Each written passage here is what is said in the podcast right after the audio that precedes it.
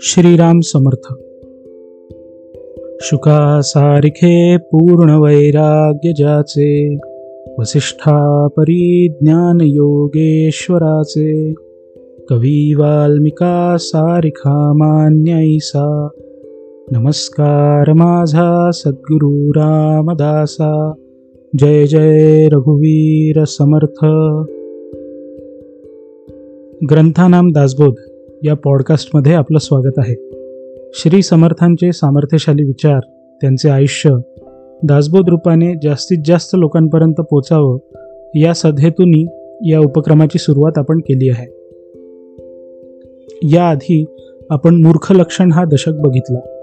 आता दशक तिसरा स्वगुण परीक्षा या दशकात श्री समर्थ माणसाच्या दुःखाचे मूळ जो हा जन्म याचे वर्णन करतात.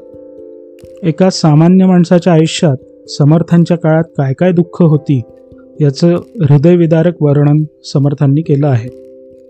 ही दुःख फक्त त्या काळची आहेत असं नाही थोड्याफार फरकाने आजही माणसाच्या वाट्याला हीच दुःख येतात. या दुःखाचे प्रकार व त्याचे कारण समर्थ त्रिविध ताप या समासांमध्ये स्पष्ट करून सांगतात. अशी अनेक दुःख पचवून मनुष्य शेवटी मृत्यूशय्येवर असतो. तेव्हा एकंदर आपण काय जगलो कसं जगलो आपल्या केलेल्या चुका आपली कर्म यांचा त्याला विचार पडतो. पण तेव्हा वेळ निघून गेलेली असते. आयुष्यभर जो संसार जे लोक जी संपत्ती जे नाव जी पदप्रतिष्ठा माझी माझी म्हणून मिरवली असते उराशी घट्ट कवटाळली असते ती जशीच्या तशी इथेच टाकून इच्छा नसताना त्याला या जगातून निघून जावं लागतं. तेव्हा त्याची हतबलता फक्त तोच जाणतो. सर्वज्ञ असलेले संत हे जाणतात म्हणून आपल्यासारख्या सामान्य लोकांच्या चिंतेने त्यांचा ऊर फाटतो. या सगळ्या गोष्टी योग्य वेळी आधीच जर समजल्या आणि विवेकपूर्ण वैराग्य मनुष्यामध्ये निर्माण झालं तर तो आपलं कल्याण करू शकतो आणि वेळ निघून जाण्याची वेळ त्याच्या पुढे येत नाही. या संसारातला मिळालेला वेळ तो कर्तव्य भावनेने भगवंताच्या भक्तीत राहून प्रपंच व परमार्थ यांची योग्य सांगड घालून समाधानाने घालवू शकतो आणि शांत चित्ताने मृत्यूला सामोरा जाऊ शकतो. याही पलीकडे म्हणजे या एकंदर जन्म व मृत्यूच्या चक्रातूनच स्वतःची सुटका तो करून घेऊ शकतो. या दशकातल्या पहिल्या समासाकडे वळूया. जन्मदुःख निरूपण या पहिल्या समासात श्री समर्थ म्हणतात जन्म दुःखाचा अंकुर जन्म शोकाचा सागर जन्म भयाचा डोंगर चळेना ऐसा. आपल्याला आयुष्यात येणाऱ्या सर्व दुःखांचा विचार केला तर त्याचे मूळ कशात असते? हा जन्मच नसता झाला तर ही अनंत दुःखे आपल्या वाट्याला आली नसती. म्हणजेच या दुःखरूपी वृक्षाचे जे अंकुर आहे ते जन्म होण्यामध्ये आहे. एकदा हा अंकुर फुटला की पुढे न संपणाऱ्या शोकाच्या समुद्रात आपण बुडून जातो. आपलं दैनंदिन जीवन असंख्य भयांनी ग्रासलेलं असतं. या जन्मीचं भय संपता संपत नाही. बृहदारण्य कोपनिषदमध्ये म्हटल्याप्रमाणे द्वितीया द्वयी भयम भवती जिथे दुसरे किंवा माझ्यापासून वेगळे हा भाव असतो तिथे भीती उत्पन्न होते. उदाहरणार्थ रात्रीच्या अंधारात एखादी मानवाकृती आपल्याकडे येताना दिसली तर सर्वप्रथम धोक्याची जाणीव निर्माण होते. काही होणार तर नाही अशा भावनेमध्ये मनुष्य जरा अस्वस्थ होतो. तितक्यात ती आकृती जवळ येऊन आपलाच मित्र आहे अशी ओळख पटली तर लगेच भय निघून जाते. कारण आधी ती आकृती अनोळखी किंवा माझ्यापासून भिन्न आहे आणि त्यामुळे मला त्यापासून धोका होऊ शकतो ही भावना आपल्याला ग्रासते. पण नंतर ती व्यक्ती मित्र आहे हे कळल्यावर हा माझ्यापासून भिन्न नाही असं समजतं व माणूस निर्भय होतो. आता या सिद्धांताचा आपल्या समासाशी कसा संबंध आहे हे समजून घेऊ. श्री समर्थ म्हणतात जन्म जीवाचे मीपण जन्म अहंतेचा गुण जन्म हेची विस्मरण ईश्वराचे. जन्म होणे हे मीपणाचे म्हणजेच अहंकाराचे लक्षण आहे. जिथे मी आहे ही जाणीव आली तिथे त्याचा विस्तार होऊन मी आहे मी असावे माझे आहे माझे असावे अशा भावना दृढ होऊ लागतात. या जाणीवेचा अर्थ असा की मी कोणीतरी आहे आणि तो कोणीतरी आहे. म्हणजेच भिन्नता निर्माण झाली. मी मराठी आहे असे म्हटले तर तो हिंदी किंवा पंजाबी असू शकतो. म्हणजेच काय? तर भिन्नता किंवा द्वैत निर्माण होतं. आणि या भिन्नतेमधून भय निर्माण होतं. जिथे जन्माचं मूळच भिन्नतेवर किंवा द्वैतावर आधारलेलं आहे तिथलं भय संपणं सर्वतोपरी शक्य नाही. म्हणून जन्म भयाचा डोंगर चळेना ऐसा असं श्री समर्थांनी सांगितलं आहे. जन्माचं पुढे वर्णन करताना श्री समर्थ म्हणतात जन्म मायेचे मैंदावे जन्म क्रोधाचे विरावे जन्म मोक्षास आडवे विघ्न आहे. जन्म हे मायेचे कपट आहे. जन्म हे क्रोधाचे वीरपण आहे. म्हणजेच इथे क्रोधाचा धुमाकूळ चालतो. जन्म हे मोक्षमार्गातील विघ्न आहे. याचा थोडा विस्तृत अर्थ समजून घेऊ. आधी सांगितल्याप्रमाणे जन्म म्हणजे मी पण. मी पण म्हणजे मी देह आहे ही भावना किंवा देहबुद्धी. जीव आपल्या स्वरूपाला विसरून मायेच्या प्रभावाखाली येतो व त्यामुळे जन्ममृत्यूचे चक्र सुरू होते. म्हणून जन्म हे मायेचे कपट आहे. आता मी म्हटलं की मीच्या सर्व विभक्ती सोबतच आल्या. मी मला माझे माझ्यामुळे माझ्यासाठी माझ्यापासून इत्यादी. मला काहीतरी हवं असतं. मला सकाळी शांतता पाहिजे. ऑफिसमधून आल्यावर टी व्हीचा आवाज कमी हवा. देवाची पूजा करताना घरातल्यांनी डिस्टर्ब करू नये. माझ्यासाठी सकाळी चहा तयार पाहिजे. मी जसं म्हटलं तसं झालं पाहिजे. या वेगवेगळ्या स्वरूपाच्या इच्छा किंवा कामना आपल्याला असतात. या पूर्ण झाल्या नाही की राग येतो. श्रीमद भगवद्गीतेच्या दुसऱ्या अध्यायात भगवान श्रीकृष्ण म्हणतात ध्यायतो विषयांपुंसह संगस्तेशोपजायते संगात संजायते काम कामात क्रोधोभिजायते. माणसाने विषयांचे ध्यान केल्याने त्यांचा संग निर्माण होतो. संग निर्माण झाल्याने काम उत्पन्न होतो व त्यातून क्रोधाचा जन्म होतो. मनुष्याला अनंत इच्छा असल्याने आयुष्यभर क्रोधाचा धुमाकूळ चालत राहतो. आणि विषयांचं चक्र चालू राहतं. त्यामुळे मोक्ष काही मिळत नाही. आता या देहाची स्थिती कशी असते याचे वर्णन पुढे पाहू. वरी वरी दिसे वैभवाचे अंतरी पोतडे नरकाचे जैसे झाकणे चर्मकुंडाचे उघडिताच नये कुंड धुता शुद्ध होते यास प्रत्ययी धुई जेते तरी दुर्गंधी देहाते शुद्धता नये वरून बघितल्यास अतिशय सुंदर स्वच्छ असे दिसणारे हे शरीर आतून घाणीचे पोते असते. जसं चर्मकुंडाचं झाकण उघडल्यावर उग्र वास येतो तितकी घाण या शरीरात असते. चर्मकुंड म्हणजेच चांबडे बनवताना ते ज्यात ठेवले असते ते. निदान कुंड रिकामे करून धुता तरी येते. शरीराला रोज धुतले तरी दुर्गंध काही जात नाही. व म्हणूनच रोज स्वच्छता आवश्यक असते. तरीही हे पूर्णपणे शुद्ध होत नाही. या देहाची रचना कशी असते? श्री समर्थ म्हणतात अस्थिपंजर उभविला सिरा नाडी गुंडाळीला मेदमासे सरसाविला सांदो सांदी भरोनी. आधी हाडांचा सापळा असतो त्याला नसनाड्यांचे गुंडाळे असते पुढे चरबी व मांस भरून हा देह पूर्ण होतो. अशुद्ध शब्दे शुद्ध नाही तेही भरले असे देही नाना व्याधी दुःखे तेही अभ्यंतरी वसती. नरकाचे कोठार भरले आतबाहेरी लिडबिडिले मूत्रपोतळे जमले दुर्गंधीचे. जंत किडे आणि आतडी नाना दुर्गंधीची पोतडी अमूप ती कातडी कंटाळवाणी. रक्ताला अशुद्ध असा शब्द आहे ज्याचे नावच अशुद्ध ते रक्त शुद्ध कसं असणार? तेच या देहात भरलेलं असतं. शरीरात निरनिराळे रोग व्याधी वस्ती करून असतात. मलमूत्र इत्यादींचे हे कोठार असते. आत बाहेर जणू घाणीचा नरकच असतो. शरीरात वेगवेगळे जंत व किडे असतात. आतडी आणि कातडी अमाप असते डोळा निघती चिपडे नाकी दाटती मेकडे प्रातकाळी घाणी पडे मुखी मळासारखी लाळ थुंका आणि मळ पीत श्लेष्मा प्रबळ तयास म्हणती मुखकमळ चंद्रासारखे मुख ऐसे कुश्चिळ दिसे पोटी विष्ठा भरली असे प्रत्यक्ष असं प्रमाण नसे भूमंडळी. पोटी घालिता दिव्यांना काही विष्ठा काही वमन भागीरथीचे घेता जीवन त्याची होय लघुशंका.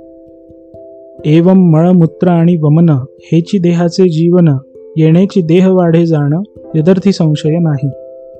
सकाळी डोळ्यात चिपडे निघतात नाकात मेकडे दाटतात तोंडाला तर अतिशय घाण वास सकाळी उठल्यावर येत असतो. ज्या तोंडात लाळ थुंका आणि मळ कफ इत्यादी पडतो त्याला चंद्रासारखे मुखकमळ अशी उपमा देतात हा किती विरोधाभास आहे. बरं तोंड असं घाण आहे तर पोट कसं असेल? पोटात विष्ठा भरलेली असते. अगदी दिव्यांना जरी घातलं तरी त्याची विष्ठा किंवा वमन हेच होतं. प्रत्यक्ष गंगेचं पाणी जरी पोटात घातलं तरी त्याची लघुशंकाच होते. पण हे सगळं घाण आहे म्हणून यांची गरज नाही असं नाही. मल मूत्र आणि वमन यांच्यावरच हा देह पोचला जातो. या देहातून हे सगळं काढलं तर माणूस क्षणभरही जगणार नाही. जगात कितीही मोठा माणूस असला तरी त्याला ह्या गोष्टी चुकल्या नाही अशी एकंदर या देहाची व्यवस्था असते. बरं या देहाची सुरुवातच हा लपेष्टा सोसत झालेली असते. श्री समर्थ म्हणतात ऐसिये कारागृही वस्ती नवमास बहुविपत्ती नवही द्वारे निरोधती वायो कैचा तेथे? वोका नरकाचे रसझिरपती ते जठराग्निस्तव तापती तेने सर्वही उकडती अस्थिमास. हा देह तयार होतानाच नऊ महिने कारागृहात असतो. मातेच्या गर्भाच्या छोट्या जागेत जिथे वायू नसतो तिथे हा असंख्य विपत्ती सहन करतो. ओक आणि इतर अशुद्ध द्रव्य मातेच्या जठराग्नीमुळे तापतात आणि याचे अस्थिमास पोळून निघते. त्वचेवीण गर्भ खोळे तव मातेसी होती डोहाळे कटवती क्षणे सर्वांग पोळे तया बाळकाचे. बांधले चर्माचे मोटाळे तेथे विष्ठेचे पेटाळे रसपायवंकनाळे होत असे. विष्ठामूत्र वांती पीत नाकी तोंडी निघती जंत तेने निर्बुजले चित्त अतिशयसी. ऐसिये कारागृही प्राणी पडिला अत्यंत दाटणी कळवळोन म्हणे चक्रपाणी सोडवी येथून आता. देवा सोडविसी येथून तरी मी स्वहित करीन गर्भवास हा चुकवीन पुन्हा न ये येथे. हा गर्भ त्वचेविण अवस्थेत गर्भाच्या खोळीत असतो. तशातच मातेला डोहाळे लागतात. अशा कडू तिखट पदार्थांच्या कारणाने त्या गर्भाचे सर्वांग पोळते. त्वचेने बांधलेल्या गाठोड्यात विष्ठा साठवली असते आणि वेड्यावाकड्या नळ्यांनी गर्भाचे पोषण होत असते. विष्ठा मूत्र ओक इत्यादींनी हैराण झालेल्या त्या गर्भाला नाकातोंडातून जंत निघाल्याने अतिशय कष्ट होत असतात. या सगळ्या कष्टांमुळे शेवटी कळवळून तो भगवंताला आळवतो आणि इथून सोडवण्याची प्रार्थना करतो. ही प्रार्थना करताना तो देवाला हे वचन देतो की तू जर मला इथून सोडवलेस तर मी स्वतःचे हित साधून घेईन आणि हा गर्भवास पुन्हा माझ्या वाट्याला येऊ देणार नाही. इथे मी पुन्हा येणार नाही म्हणजेच जन्ममृत्यूच्या चक्रातून मी माझी सुटका करून घेईन. ऐसी दुःखवोन प्रतिज्ञा केली तव जन्मवेळ पुढे आली.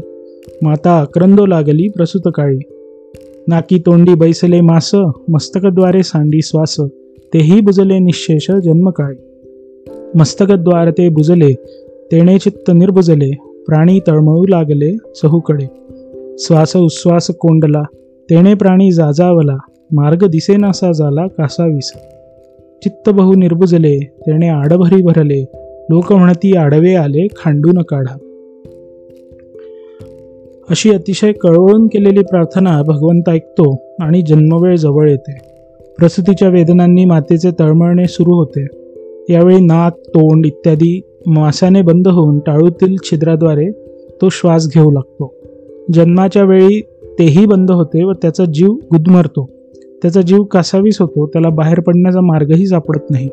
तो धडपडू लागतो आणि भलत्याच पद्धतीने अडकून बसतो. पुढे एकतर हा जीव त्यात दगावतो किंवा अनेक कष्ट सोसून बाहेर पडतो. पण या सगळ्या कष्टामुळे ज्याला गर्भयातना म्हणतात त्यामुळे आधी देवाला दिलेले वचन हा जीव विसरून जातो. गर्भी म्हणे सोहम सोहम. बाहेरी पडता म्हणे कोहम. ऐसा कष्टी झाला बहु गर्भवासी. दुःखा वरपडा होता झाला थोरा कष्टी बाहेरी आला. सवेच कष्ट विसरला गर्भवासाचे. शून्याकार झाली वृत्ती काही आठवेना चित्ती. अज्ञाने पडली भ्रांती तेणे सुखची मानिले. देहविकार पावले सुखदुःखे झळंबले. असो ऐसे गुंडाळले मायाजाळी. गर्भात याला स्वरूपाचे स्मरण असते. गर्भात सोहम सोहम म्हणजे मी तो आहे म्हणणारा हा जीव बाहेर पडल्यावर कोहम कोहम म्हणजे मी कोण आहे असे म्हणू लागतो. बाळाच्या रडण्याच्या आवाजाचे कोहम कोहम अशा सुंदर पद्धतीने समर्थांनी वर्णन केले आहे. हा गर्भ दुःखाने कष्टी झाला होता. अनेक हाल सोसून बिचारा बाहेर आला आणि आधीचे सारे कष्ट विसरला. इथे मायेने त्याला आपल्या चक्रात गुंडाळले. ऐसे दुःख गर्भवासी होते प्राणीमात्रांसी म्हणून या भगवंतासी शरण जावे. जो भगवंताचा भक्त तो जन्मापासून मुक्त ज्ञानबळे विरक्त सर्व काळ. असे घोर दुःख गर्भवासात होते म्हणून आपण भगवंताला शरण जावे. भक्ताला स्वरूपाची जाणीव असल्याने तो या चक्रातून सुटण्याच्या मार्गावर असतो. आता थोडं थांबा. काही गोष्ट थोड्या समजून घेणं आवश्यक आहे. आधीच्या समासांमध्ये आपण सगळ्या ओव्यांचा विचार नाही केला.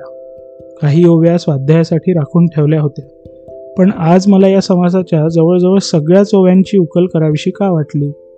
एकतर यात जन्माच्या वेळेचे वर्णन आहे जे मध्येच थांबवणे शक्य नाही. पण त्याहीपेक्षा महत्त्वाचे म्हणजे आपल्याला सगळ्यांना एकंदर जगराहाटीमध्ये या सगळ्याचा विसर पडलेला असतो. थोडा विचार करून बघा समर्थांनी देहाचे इतके घाणेरडे व किळसवाणे वर्णन का केले असेल?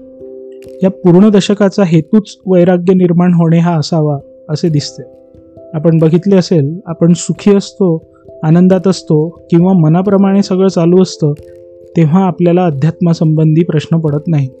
बहुतांशी लोक कोणत्या तरी दुःखाचा अनुभव घेतल्यानंतर स्वतःच्या संकल्पना बाजूला ठेवून देवासमोर हात जोडतात. दुःख हे वैराग्याचे खूप मोठे कारण ठरते. म्हणून आपलं कोणी गेल्यावर आपल्याला तात्पुरते वैराग्य येते. त्याला स्मशान वैराग्य म्हणतात. सारं काही निरर्थक वाटू लागतं. सगळं संपलं अशी भावना निर्माण होते. पण हे जास्त टिकत नाही. आपलं दैनंदिन जीवन चालू झाल्यावर हळूहळू याचा विसर पडतो. थोडं सौम्य उदाहरण घ्यायचं झाल्यास ऑफिसमध्ये प्रमोशन न मिळाल्यावर सब मोहमाया है हे वाक्य हमखास ऐकायला मिळतं. तेही तात्पुरतंच असतं. हे सगळं ऐकताना आपण हे ध्यानात ठेवलं पाहिजे की श्री समर्थांनीच पहिल्या दशकात या देहाचे स्तवन केले आहे. आणि आता याचे इतके किळसवाणे वर्णन हा विरोधाभास समर्थांनी कसा केला? पण थोडं लक्षात घ्या हा विरोधाभास नाही. याला वास्तवाचे भान आणि असलेल्या परिस्थितीचा स्वतःसाठी योग्य उपयोग करून घेणे म्हणतात. ते कसं? आपण एक उदाहरण नेहमी ऐकतो की सकारात्मक विचार ठेवा. ग्लास अर्धा भरलेला किंवा अर्धा रिकामा. पण त्यात अर्धा भरलेला आहे हे का बघू नये? त्यात वास्तव हे आहे की ग्लास अर्धा भरलेला काय किंवा अर्धा रिकामा काय? वस्तुस्थिती तीच राहते. तुम्हाला त्या पाण्याचे किंवा ग्लासचे काय करायचे यावर तुमच्यासाठी कोणता दृष्टिकोन उपयोगी? हे ठरतं. जर तुम्हाला पाणी प्यायचं असेल तर तुम्हाला अर्धाच ग्लास भरलेला आहे हे बघणं किंवा अजून पाणी लागेल हे बघणं क्रमप्राप्त आहे. याउलट जर तुम्ही वेटर असाल तर अर्धा ग्लास रिकामा आहे आणि तो भरणे आपले काम आहे. ही बाजू बघणं तुमच्या फायद्याचं. तसंच देह घाणेरडा आहे यात अनंत दोष आहेत आणि हा जन्म अत्यंत दुःखाने भरलेला आहे ही बाजू बघणे वैराग्यासाठी आवश्यक. तसंच आता आहे तर हा देहच मग याचा वापर स्वहितासाठी म्हणजेच भगवत प्राप्तीसाठी करून घ्यायचा असेल तर याचा उपयोग कसा होऊ शकतो हे बघणं आवश्यक आहे. हेच समर्थांनी केलं आहे म्हणून इथे विरोधाभास नाही. दशक पहिला समाज दहावा नरदेह स्तवन यातही समर्थांनी म्हटलंच आहे. देह परमार्थी लाविले तरीच याचे सार्थक झाले. नाही तरी हे व्यर्थची गेले नाना आघाते मृत्यूपंथे. हा देह भगवत प्राप्तीसाठी स्वरूपाचे ज्ञान होण्यासाठी वापरला तरच या जन्मासाठी लागलेल्या इतक्या कष्टांचे चीज होते. नाहीतर हे या ना त्या प्रकारे मृत्यूच्या दाढेतच जाणार आहे. आणि एकदा नाही तर वारंवार. म्हणून आपण वेळीच सावध होणे व आपले हित करून घेणे शहाणपणाचे लक्षण आहे. आज इतकेच. पुढच्या भागात स्वगुण परीक्षा या मालिकेला सुरुवात करू. मृत्यूचे स्मरण असावे हरिभक्तीस सादर व्हावे. जय जय रघुवीर समर्थ.